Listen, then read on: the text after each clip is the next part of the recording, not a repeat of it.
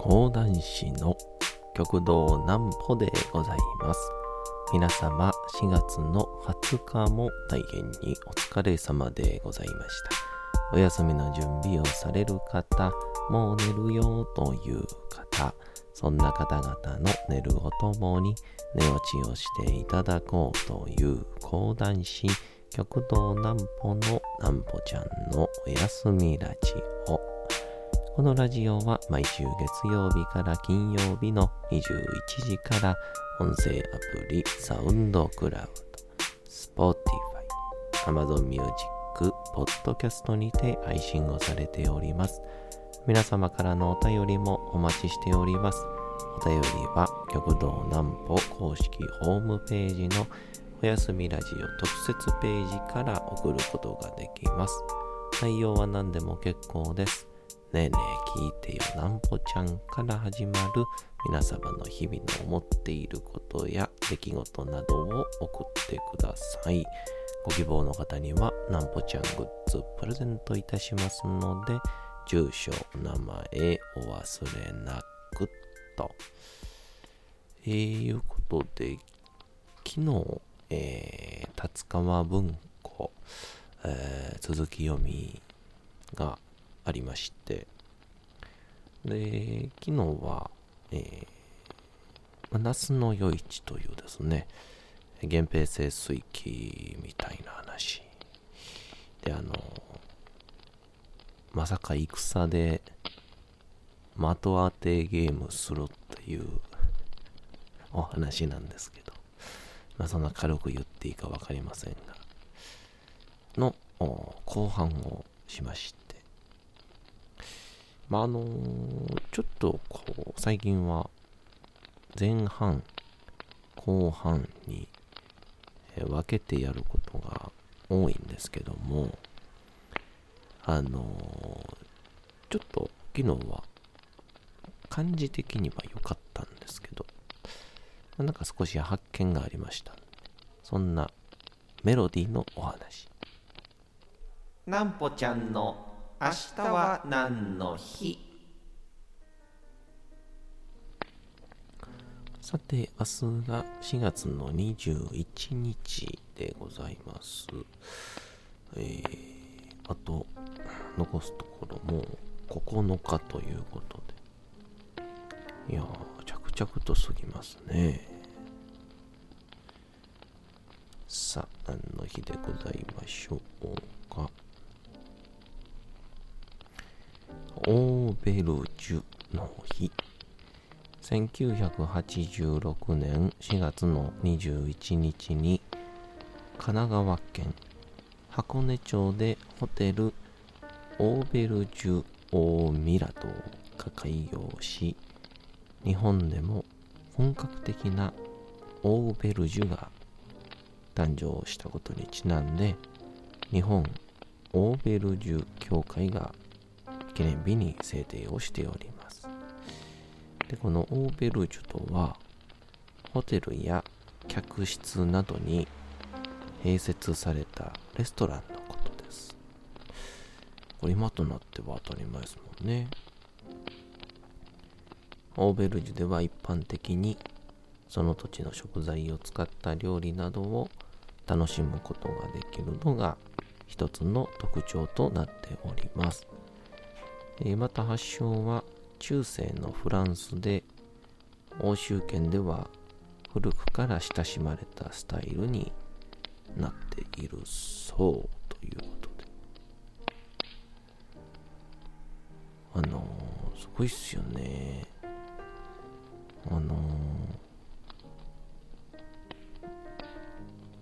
僕たち生まれてくる、まあ、その手前からの変化なんかそれはもちろんわからないんですけど、まさか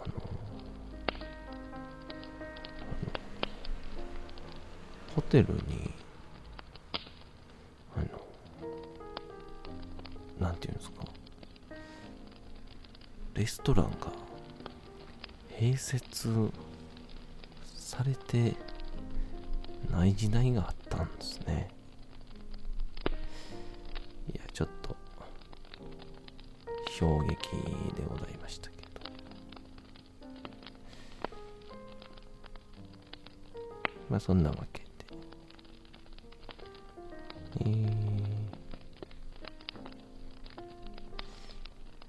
昨日はその達川文庫続き読みに、まさか僕の姉ちゃんたちが来てまして、その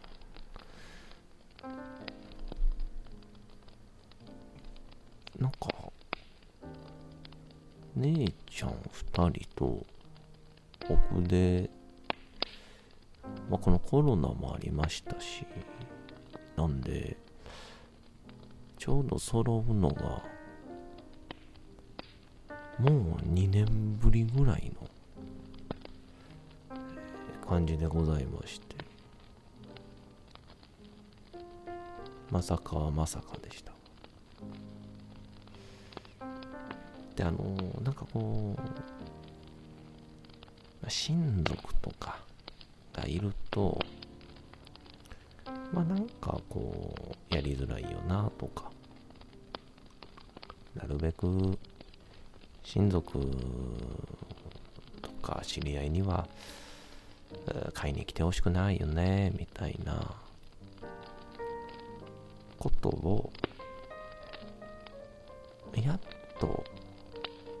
克服できる年齢になったかなと思った感じでしたね。この前、やったので、那須の与一の後半部分を、まあ、名誉の扇の的とか、まあ、いろんなタイトルあるんですけど、今有名な屋島の合戦で、那須の与一が見事に平家方が出した扇の的を射抜くという、そういうような物語なんですけ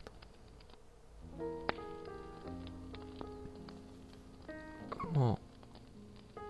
自分としてもこう最近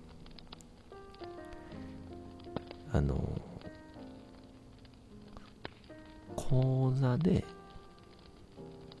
体の節々や動きや的なものを、僕今自由に動かしてるなっていう時が、やっぱりまあその微量ではありますけど、お客さんにまあ楽しんでいただいてるというような感じで、まあ、逆になんか体が動かずに口が先にこう一生懸命動いている状態の時、それがうまくいってない時だなっていうのを最近なんか感覚的に感じてまいりまして、で昨日なんかはすごく体自由に動いてたんですけど、それで那須の与一という、だいたい原稿で言ったら20分ぐらいなんですけど、まあちょっと補足を入れたり所作を入れたりすると、まあだいたいそうですね、22、3分から、5分ぐらいになるという、そういうようなお話なんですけども、まあ、最近こう玉田玉秀斎先生の場所では、まあ、他の演目の都合もありますから、前半後半みたいな感じで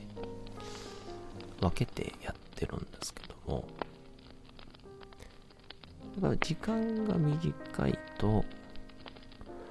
お客さんの集中力も持ちやすい。やっぱこうグッと力が入っているのが続くと、やっぱり人間眠なってきますからっていうので、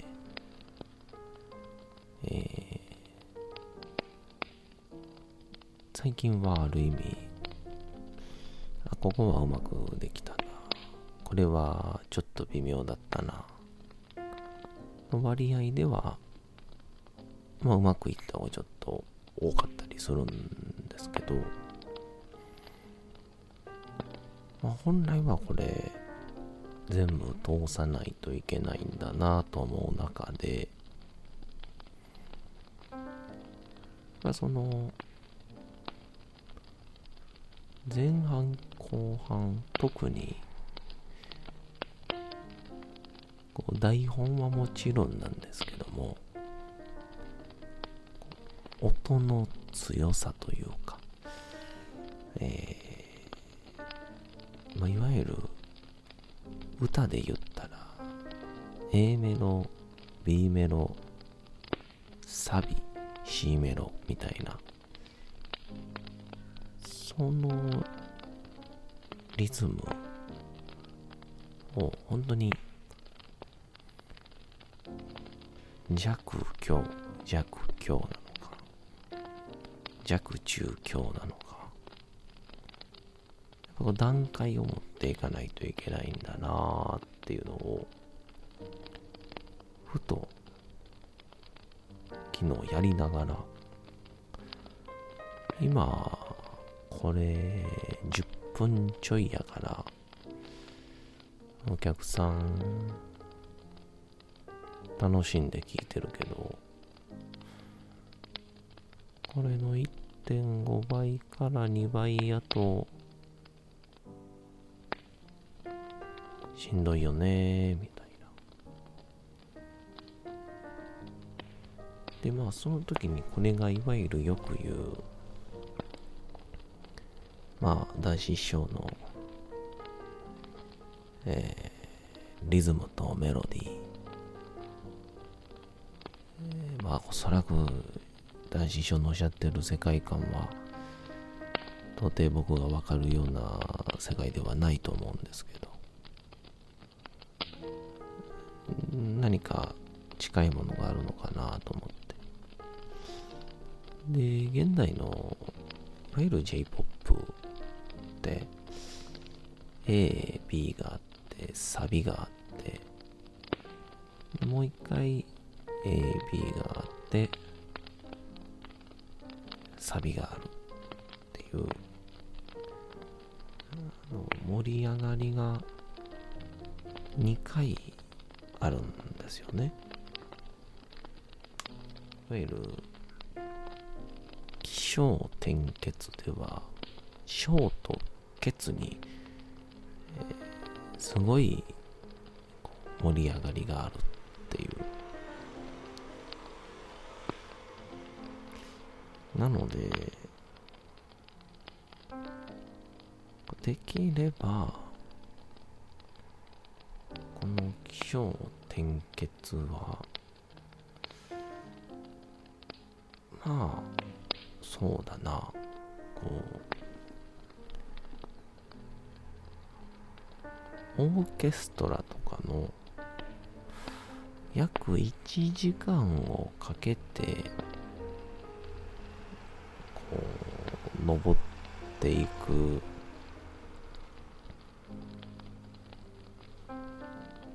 音あるじゃないですか、時系列というか。できればあっちの方がいわゆる坂道のようにこう徐々に全部が上がっていくっていう、まあ、そっちの方が見やすいっちゃ見やすいんだろうなと思って、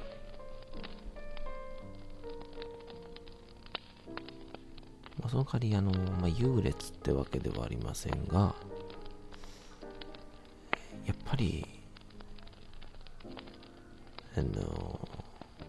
J-POP 現代のサビで盛り上がってもう一回サビで盛り上がるというよりも、やっぱりオーケストラとかの方がお客さんに聞き込ませるのは、難しいよねっていう、そんなことをちょっとね、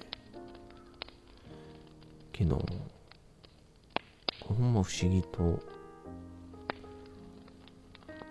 思いのほか冷静だったので、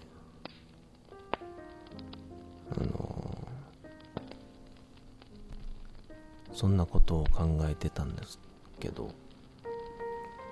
そしたら一番最後にこう余市が見事に扇の的をパーンと射抜いて、でそれを見た平家方が、まあ、源氏方合わせて至るものかなって言ってこううわって盛り上がった最後に、玉虫の前っていうのが時ならぬ花やもみじを見つるかな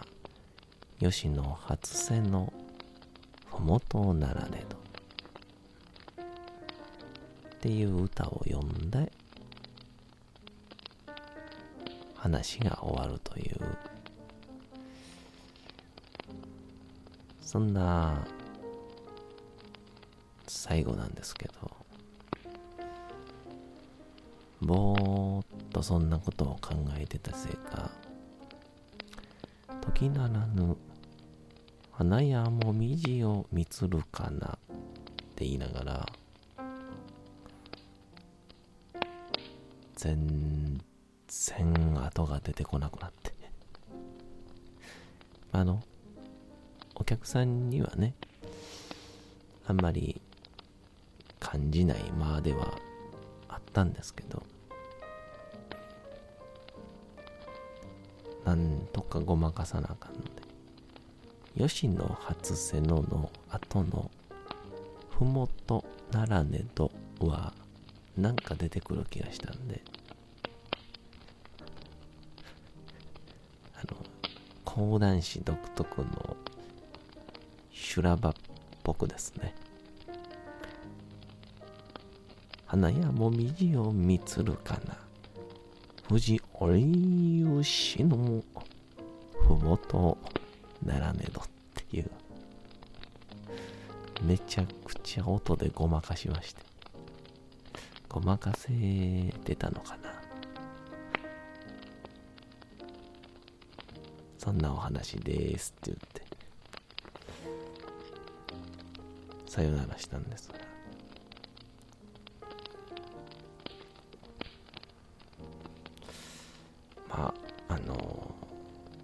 要は本番中にいらんことを考えるなという、そういうことですね。立川文庫が新しいお話にまた続き読みに、突入いたしましたので、なんか何回も同じ場面を繰り返して聞くことで僕もなんか物語を楽しめるようになってきました。どうぞ皆さんは、立川文庫続き読み、ぜひお越しください。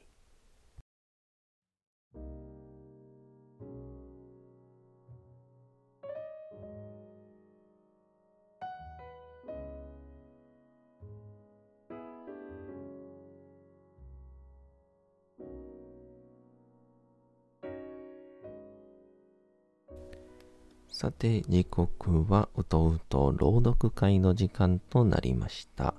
皆様、小さい頃眠れなかった時にお父さん、お母さん、おじいちゃん、おばあちゃん、お世話になっている方に本を読んでもらった思いではないでしょうか。なかなか眠れないという方のお力に寝落ちをしていただければと、毎日さまざまな物語、小説をお届けしております。さて、本日お読みいたしますのは、小説吉田松陰でございます。あと数回にはなりますけども、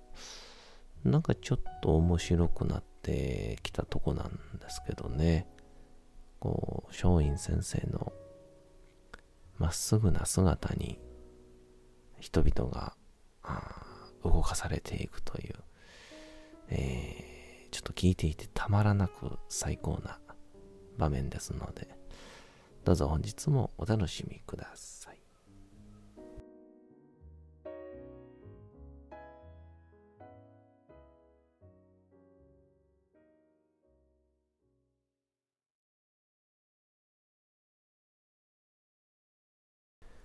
小説吉田松陰、道門冬至。だから一人前の人格を認めない。結核人間だと思っている。したがって囚人の扱いはトゲトゲし、何か頼んでもふざけるな、囚人のくせに生意気なことを言うなと片っ端から拒否をした。そんなところへ吉田虎次郎が入ってきた。虎次郎は臆面がない。河野数馬が感じたように、かぼちゃの売りかひまわりの種。だから太陽に向かってどんどん伸びていく。それを見ていると、周りにいるものまで巻き込まれる。吉田虎次郎は今は完全に野山獄内の太陽になっていた。その虎次郎がやってきて、牢獄内に俳句の会を作りましょうという。川の数馬は苦笑した。そして、俺は構わぬが、吉村さんの意見も聞けと言った。松陰は、吉村先生の意見は、もう聞いてやります。先生は賛成です。河野先生の意見を聞いてこいというお話でございました。それなら問題ないではないか。思うようにやりたまえ。松陰は喜んだ。そして、まず両先生から囚人たちに俳諧のお話をしてください。俳句の会を作ると言っても、何のためにそういう会を作るのか、また俳句を作るのはどれほど喜びであり、楽しいものなのかを知らなければ、みんなは賛成をしないと思います。それには両先生が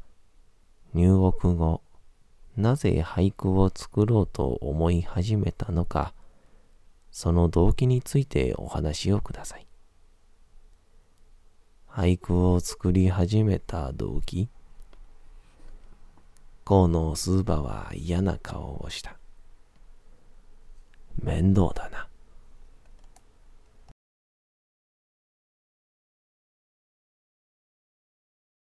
さて、本日もお送りしてきましたなんぽちゃんのおやすみラジオというわけでございまして、4月の20日も大変にお疲れ様でございました。明日も皆さん、街のどこかでともどもに頑張って、夜にまたお会いをいたしましょう。なんぽちゃんのおやすみラジオでございました。それでは皆さん、おやすみなさい。See ya, see ya, see ya.